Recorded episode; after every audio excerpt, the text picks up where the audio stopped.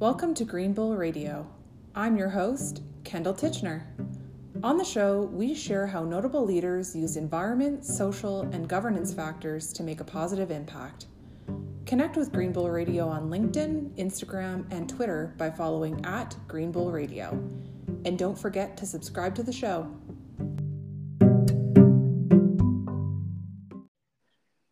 Alyssa Barry is a principal and co founder at IR Labs. She has over 15 years of investor relations, capital markets, and corporate communications experience.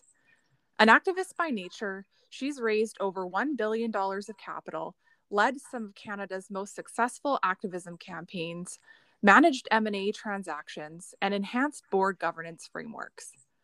She was formerly head of strategy, operations, and communications at Artis REIT, vice president of capital markets and communications at Sandpiper Group, and manager investor relations at Amica Mature Lifestyles Inc. In this episode, we explore the link between shareholder activism and ESG. Thanks for joining us, Alyssa. Thanks so much for having me, Kendall. Well, let's get started. Uh, tell us about you. Okay, well, starting at the beginning, I, I wanted to be a journalist, and I, I was very fortunate very early on in my, um, I guess, pre career to have a mentor uh, who was just incredible and ha- sitting down with him, having the conversations, trying to figure out the path of uh, my my life and my career. He said, "You need to be the one making the news, not writing about it." And I was very fortunate at that time when uh, I guess almost 20 years ago now the start of the breakdown of uh, traditional journalism and that was really the best piece of advice that i ever received in uh, you know my career was that um, uh, that piece of advice from that mentor. So i essentially went to school for communications and was very fortunate to work at a very uh, prominent stellar pr firm in vancouver and began exercising my my love for writing by writing communications plans, press releases, speaking notes for po- local politicians. Uh, so really, uh, really enjoyed that type of work. And uh, from there, like most investor relations professionals, I accidentally fell into the world of investor relations and capital markets and uh, was fortunate to work with um, just an incredible team at a company called Amica Mature Lifestyles, um, a seniors housing uh, owner, operator, manager uh, based in Vancouver that traded on the Toronto Stock Exchange. And I remember walking in on my very first day, having no idea what an investor relations professional does, uh, but knowing uh, that I was fortunate and lucky to, to be able to be in that seat and just incredibly hungry to learn. And uh, I, I was very studious. I, I read up on every governance policy, read the TSX company manuals, and tried to get myself up to speed as quickly as possible, joining every organization that I could, uh, finding mentors, finding cheerleaders and champions to help me. And I absolutely fell in love with the world of investor relations. And um, from there, uh, I was with Amica for about 10 years, right until we sold the company to Ontario Teachers Pension Plan in 2015, which was a, a really neat experience to go through an M&A transaction, a strategic review uh, like that one. And from there, the CEO that I was working with at Amica asked me to help him start his uh, his next venture, which was a private equity group in Vancouver that focused on real estate called Sandpiper Group. So I was there T minus uh, 365 days, uh, really uh, doing everything from um, developing our brand, hiring, uh, putting our office together, payroll, benefits, IT, really the whole startup uh, experience um, at Sandpiper, which was really, uh, really neat and very beneficial for me in, in many ways in terms of evolving to, to start my own business now.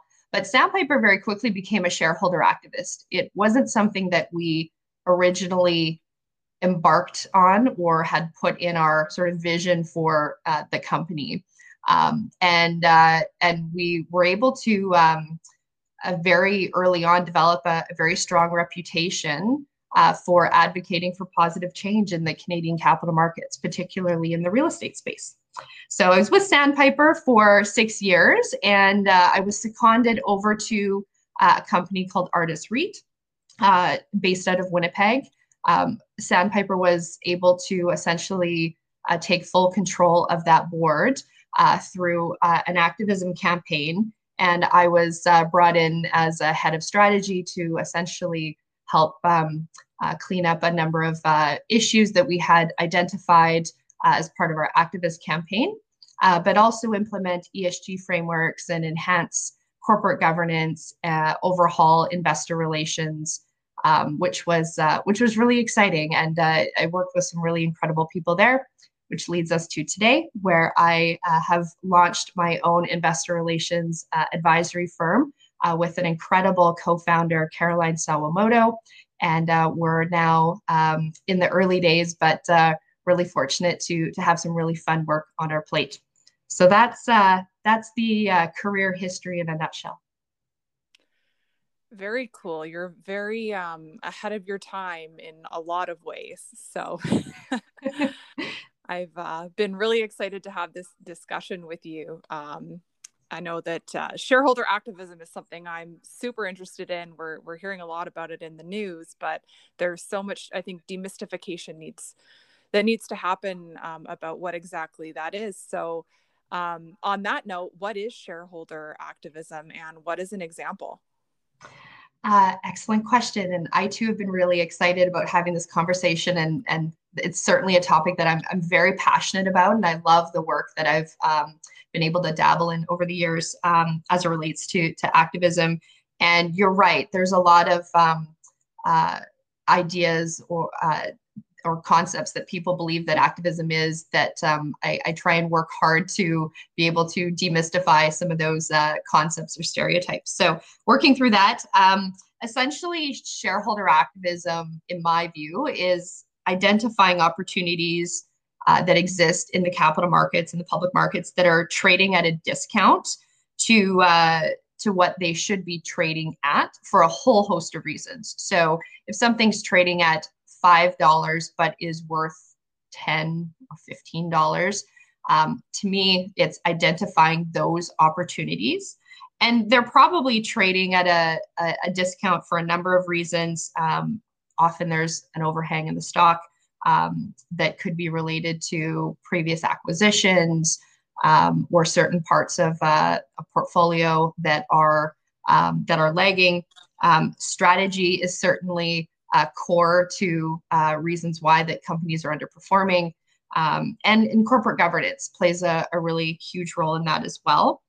And just to kind of go through the um, kind of the steps of what shareholder activism is, you find the opportunity, you accumulate a position. Uh, it needs to be a meaningful ownership position in a company to really have uh, some skin in the game and, and want to have some some sway and influence. And then advocating for positive change. So coming up with ideas uh, that are uh, achievable for a company to be able to implement that could ultimately bridge that value gap that I referred to. So, what is a proxy fight, and can you explain that process? Sure. the The word "fight" is the giveaway. Um, so, if you're in a fight, things have probably gone too far. So, to kind of back it up a minute and talk through the process. So, um, so you've accumulated your ownership position in a company, you've identified a company that's undervalued, you have some ideas uh, in terms of how to bridge that value gap. So you've got to take that next step. And that often um, should begin with uh, some sort of engagement with the company. So as, a, as an investor, you're, usually reaching out to a CEO or a board chair to be able to have a conversation.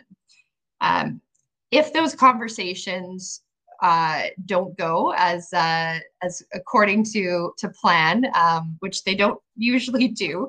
Uh, whether you're rebuffed or dismissed or can't come to an agreement, um, if things get uh, if they go the distance, they they go to what is called a proxy fight, and the proxy is that ballot that as a shareholder.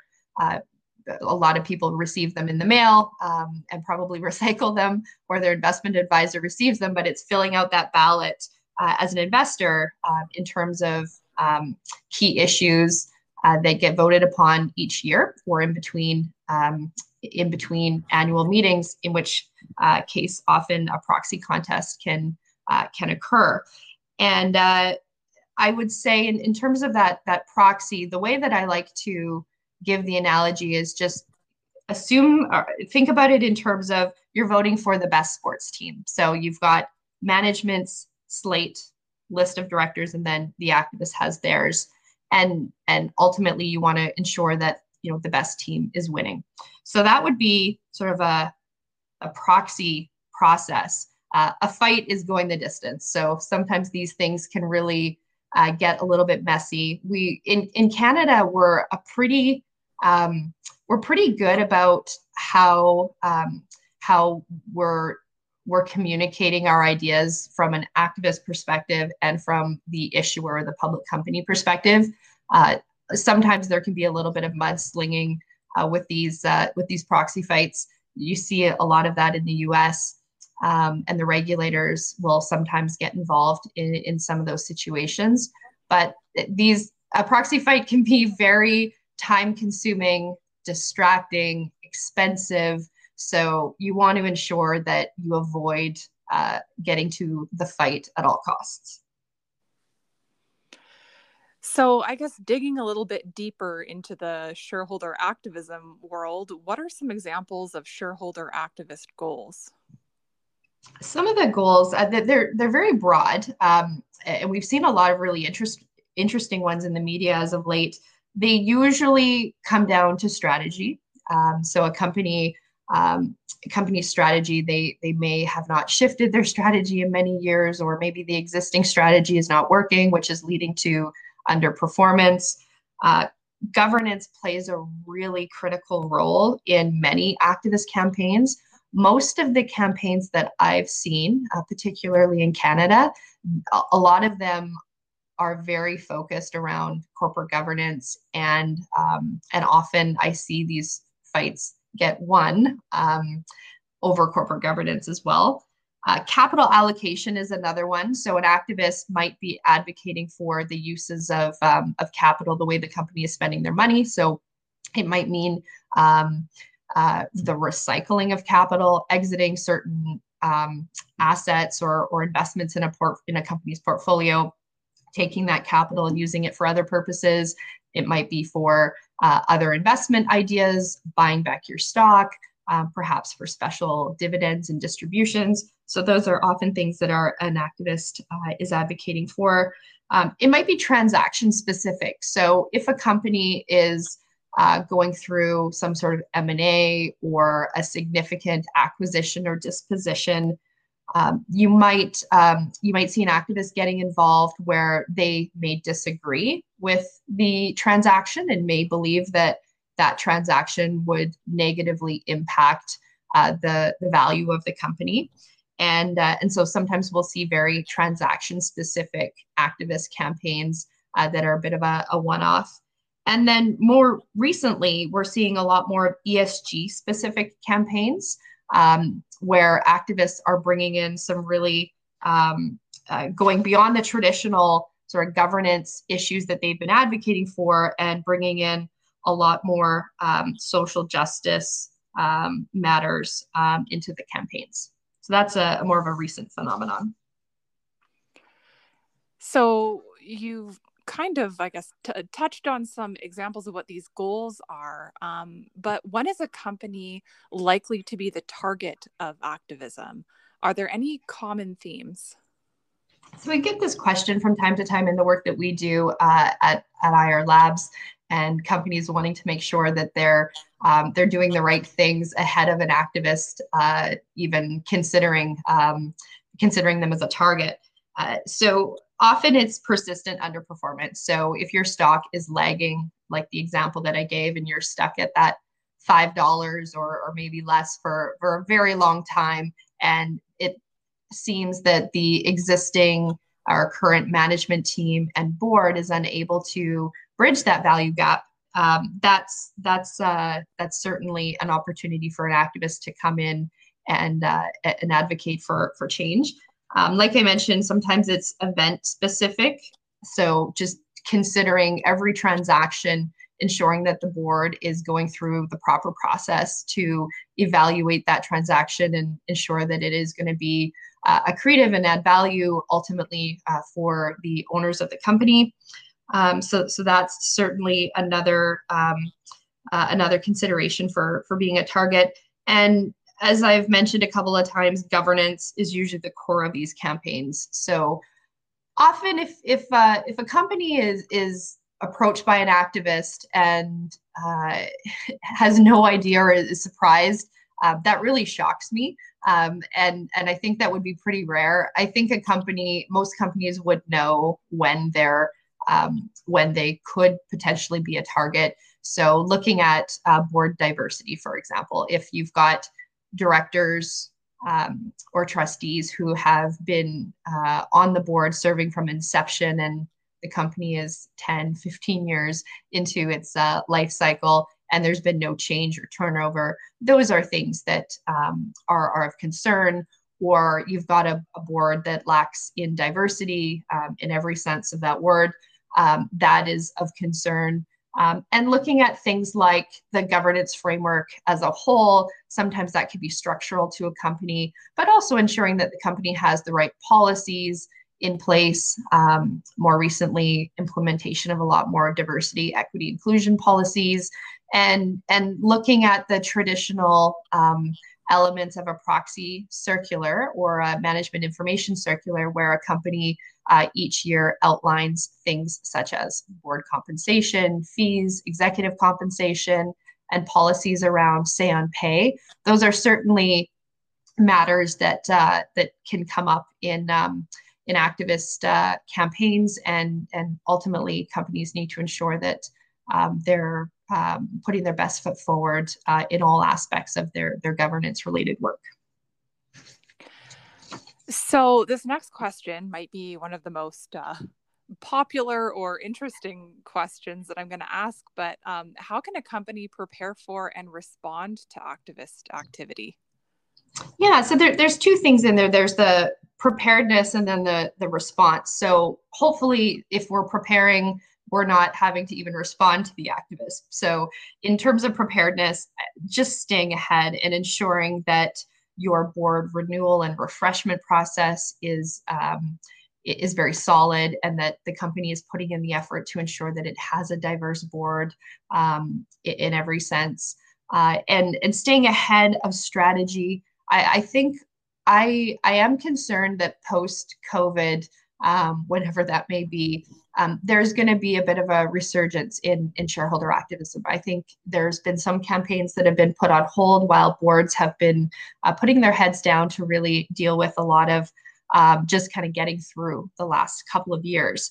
Um, so strategy is going to be a really a really big one, and I think we're actually going to see boards um, really thinking long and hard about their current strategies and rather than looking at things five, ten years out, I think strategy is going to be a discussion that is going to be a lot more regular. And boards will be looking at things such as two or three year plans versus sort of the longer term or in addition to the longer term. Um, so strategy is certainly an area where companies um, really need to, to focus and, and make sure that they're strong. Um, the messaging and communication around the company. Uh, there's a couple of um, uh, of companies that we work with who really struggle to tell their stories and are doing some really great work, but there's a disconnect between what they're doing and how the market perceives uh, that they're doing. And so often that requires a bit of a, an overhaul to all of the aspects of your, your communications. Uh, it might be in terms of the, the key messages when uh, companies or executives are sitting down uh, with um, retail and institutional investors. Um, it could be traditional um, materials such as investor presentations, uh, annual reports, even even press releases, and making sure that the messaging is very clear. And and now we're seeing a lot more, as I referenced, the ESG and incorporating that into everything you do in a very tasteful way. That's a, another great way to to stay ahead. Um, and we, we often see a lot of companies doing some really great work uh, from an ESG perspective, but there's a bit of a disconnect, as I, I, mentioned, in terms of communicating to the market, in terms of how uh, that's adding value uh, to the company. And in terms of your question around responding to an activist, if uh, as we we often advise, if if an activist approaches um, approaches a company, know, engage, listen, try and find common ground, and those that that initial conversation um, can ultimately set the tone for you know how the the situation is going to unfold and I, I think you can do a pretty good gut check for the situations I've been involved in anyway, where you kind of know from that first meeting how it's going to go. Um, you have a little bit of a sense of, uh, whether this is going to go the distance or whether this is something that can get settled um, uh, behind closed doors um, uh, pretty quickly. And in terms of also responding, leaving emotions and, and ego at the door um, it's it's tough because no one likes to be told that they're doing a poor job or being called out for underperformance. But if you can kind of park that to the side and, and really be a good listener, um, I, I, think that's really helpful in terms of responding to an activist. And uh, and at the end of the day, um, not all, but I'd like to believe that most activists they want the same thing as as the CEO of a company or as the board um, is to ultimately create and maximize value. So I think having a very open mind, there there could be some really unique ideas that an activist brings forward that um, that perhaps the board hasn't thought of in the past. So I think coming into it with an open mind, listening, and uh, some preparedness um, is the way to go. Yeah, I liked your your point about uh, preparing for activist activity because in the time that I've been doing this podcast, that is a reoccurring theme that there are companies oftentimes that are doing great things um, in the ESG space, but there is that disconnect between um, talking about what they're doing and also making sure that it's reaching the appropriate stakeholders. So that storytelling opportunity and, and targeting that those stories. So um, it'll be interesting to see you know if uh, if companies kind of start building out their their communications and investor relations teams to really help um, amplify the good work that that they're doing.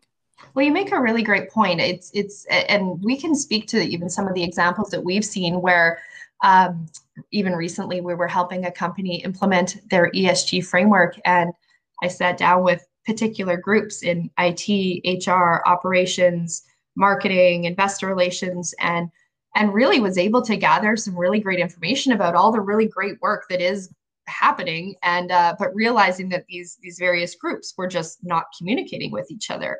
And uh, and there was a disconnect and a focus on okay we need to push out a annual um, ESG or sustainability report but it really it, it's hard to report on on um, on the initiatives if uh, if it, it, if it's unknown in terms of what all the work is um, taking place that's happening. So being able to have really great communication and uh, and putting together uh, ESG committees and having champions within organizations who um, really have a passion for um, for ESG and sustainability. And it's often a committee that a lot of people want to put their hand up for because it's also feel good, do good, fun work as well. So I I uh, I completely agree. There's a, a lot of companies doing just exceptional work, but it's it's tracking that information, reporting on it, and then communicating that to the uh, the investor. And at the end of the day, the investor wants to know how is that actually translating into value creation um, for me. ESG committee. I like that idea. um, so, how do ESG disclosures impact shareholder activism? So, ESG, um, most of the activism that I've seen in Canada over the last couple of years has had an element of ESG. Uh, it's been mostly more on the G as it relates to governance, uh, but we're starting to see that that change. Um, I think an activist, um, and I can speak to the work that uh, that I've done in in looking at targeting various companies. We do a lot of work around reading every single disclosure that exists. Um, so going through uh, a company's SEDAR, EDGAR filings, and and reading prospectuses, proxy circulars. I like to believe, and I'm I'm a bit of a geek um, as it relates to uh, to disclosure. Um, but I reading a, management information circular, a proxy circular, I think you can actually learn a lot very quickly. Um, you look at things like the board, uh, the board composition, board uh, comp in terms of board fees. Um, you look at who's serving on committees. You look at the committees that exist. You look at the frequency of meetings. Um, you look at the age and tenure and diversity of the board, um, and and then tie that all into executive compensation and and looking at um, the makeup of uh, the the management team. So there's there's a lot that you can um, glean from reading the disclosures that exist of a company. I love nothing more than to be uh, reading the the messages of CEOs um, and, and, quotes and things like that because I, I really feel that that um, also can uh, lead an activist to um, have a better sense of what the commitment is for certain initiatives, especially on the ESG side. Um, so I, I, think companies need to really take a very uh, a very good uh, look and deep dive into all of their various governance documents and making sure that they're they're pretty rock solid and and we talk about being best in class and everyone wants to um, prescribe to best practices which isn't always uh, achievable but always looking at just that regular overhaul of existing policies and, uh, and making sure that they're they're relevant uh, they meet the expectations of um, of your investors so, is there a correlation between investor engagement and shareholder activism? I believe there is, and and this is I'm a little bit biased as an investor relations professional to uh, to believe that uh, good IR can uh, perhaps even abate activism. I, I think IR engagement is associated with increased investor confidence in management and the board. I think having a very strong investor relations and investor engagement program uh, signals to the market the company's commitment to engage with investors, uh, which is a really great start. Um, having proactive and regular communication with your investor base, uh, I do believe that it can can lower the likelihood of, of activism. I I get surprised sometimes where, uh, and I've seen this from the activist or through the activist lens, where I find out that uh, a CEO of a company hasn't even been speaking with his top investors or hasn't spoken with them in, in a couple of years or, or maybe not at all. And so being proactive as a company to, to really understand who your audience is, who your investor base is, and being proactive to engage with them. Um, you'll find out that there might be a significant institutional investor who prefers to be a bit more passive and and is okay with a, a check-in once once a year. Um, or there may be an investor on your your ownership list who um, who requires more regular engagement or, or prefer more regular engagement. And uh, an activist as i earlier referenced the the more meaningful ownership position they have so meaning the more stock or the more money they have invested in a company um, is just going to give them that more influence and sway with management coming at a company with 10,000 shares uh, and advocating for something probably isn't going to get you uh, you very far. Um, every shareholder or, or unit holder should have a voice, um, absolutely. But exercising that and, and demand and making demands of you know board representation or, or something of significance is probably not going to work out. But if you have an ownership stake of you know depending on the market cap of a company you know got 50 million dollars or 100 million dollars or you own uh, 10% or close to 10% of a company that is certainly going to be something that's going to uh, to get the uh, the company's attention. I and i think at the end of the day it all comes down to performance. So even if you have the best investor relations program you've got you know an ir an IR professional who's very engaged with the investment community along with the C-suite, you know, it's it's not going to be effective if you're you're persistently underperforming, and that comes down to ultimately strategy and and uh, the performance or the financial results of the company. And to defer the uh, or to deter the activism, if you will, um, I think IR engagement does lead to probably more withdrawn shareholder proposals and perhaps mitigates the costly and contentious escalation of initiated activist campaigns.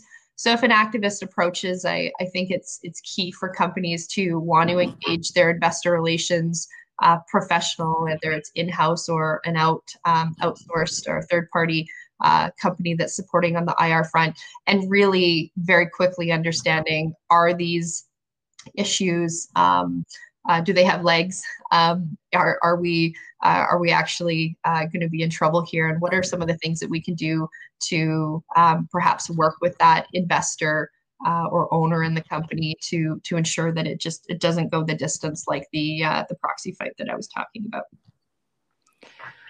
Yeah, I I kind of touched on it earlier, but I have been interested um, over you know the past year or so on you know are there stats that indicate um, how how much IR teams are growing in companies because of this need. And I I haven't been able to find any you know hard data on it yet, but um, it's just it seems to me to be such a a critical function now. Um, it'll be interesting to see if there's more hiring that's done in that in that space.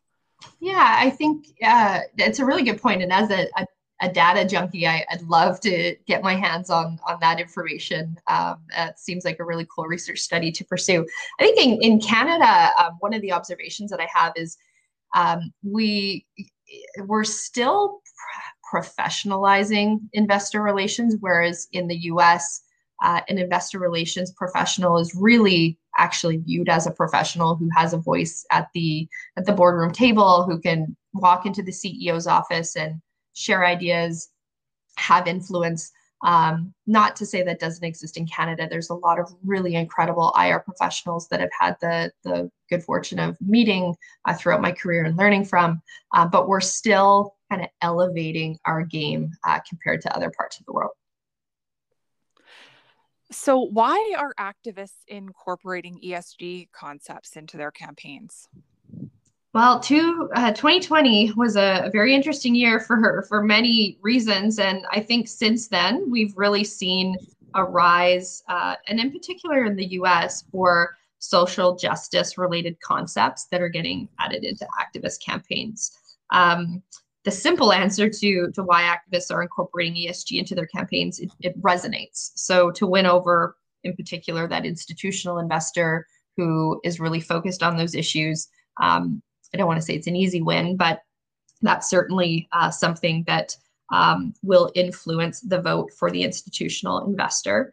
Um, I I read somewhere recently that BlackRock uh, had issued a memo concerning proxy voting policies and um, stated that their their expectation is that the directors on boards um, of the companies that they're investing in have sufficient fluency in in areas such as climate risk and, and energy transition um, to enable the whole board. So rather than having a single director or trustee who's a climate expert or energy expert, um, using air quotes here, to provide that appropriate oversight for for companies um, for ultimately their their their plans. So I, I think as we see more institutional investors making um, making changes or making statements like that um, certainly that really evolves the whole investment landscape um, for investing climate which uh, which includes uh, what the activist investor is advocating for. So you've touched on um, how critical value creation is. So how does esg link to value creation for investors yeah, this is a great question. And when we're, we're implementing uh, ESG frameworks for our clients, we we get asked this question all the time in terms of how does this actually translate into value, and and I love when we we get to to talk about that and actually see the results. So ultimately, ESG is going to make companies and markets more sustainable, like full stop.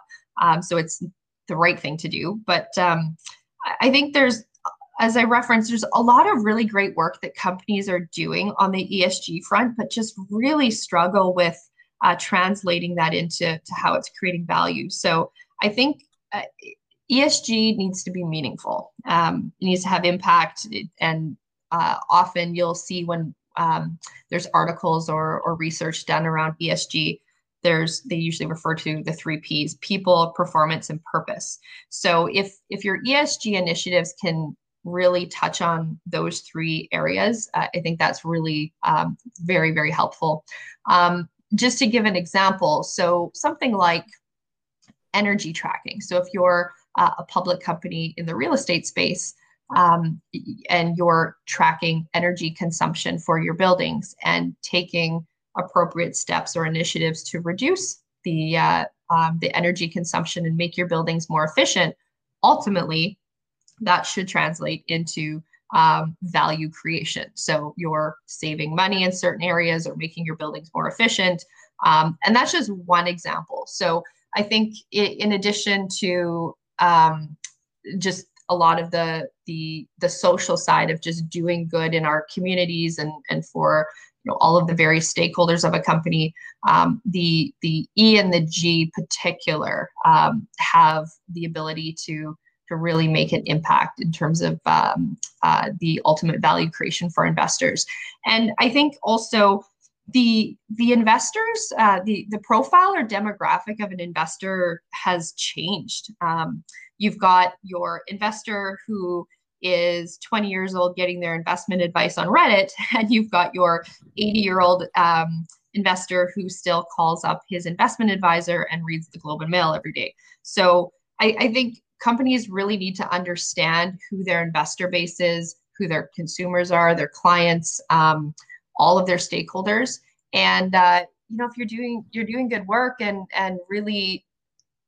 uh, touching on some of the things that your your demographics care about, um, that should also translate into um, value creation, particularly if you're in the consumer goods or services uh, service based industry where you're you're really trying to set yourself uh, apart as a, a, leader in your particular space, uh, and that might be on the social side where you know you're really being able to um, gain market share by um, through ESG initiatives and particularly on the S on the social side uh, if you're doing good work.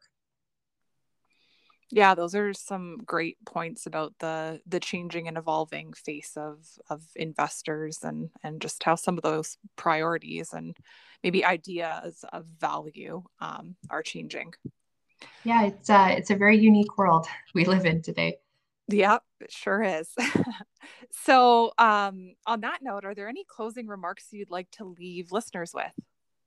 Um, I guess a couple of things. We're, we're seeing pressure from the regulators uh, as it relates to ESG, um, in, incorporating ESG into filings and disclosures. So, encouraging uh, companies to get ahead of that uh, would be would be uh, a piece of advice that I've got.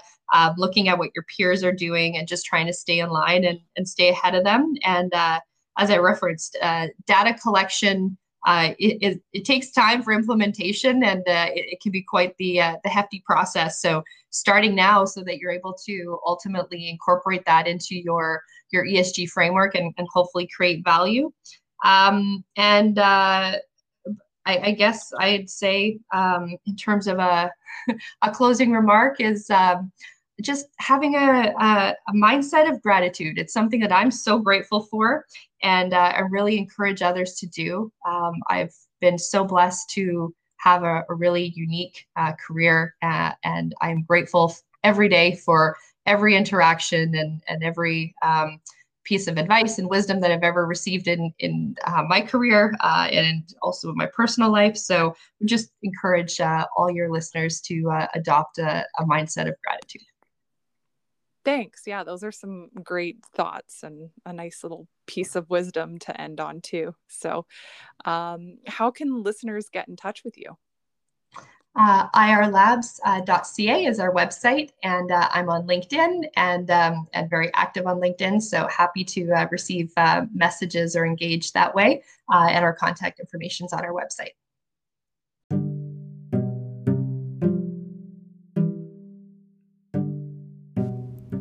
Thanks for joining me on this episode of Green Bull Radio. I'm your host, Kendall Titchener. Please submit guest ideas and ESG related questions on social media at Green Bull Radio on Instagram, LinkedIn, and Twitter. Thanks for listening.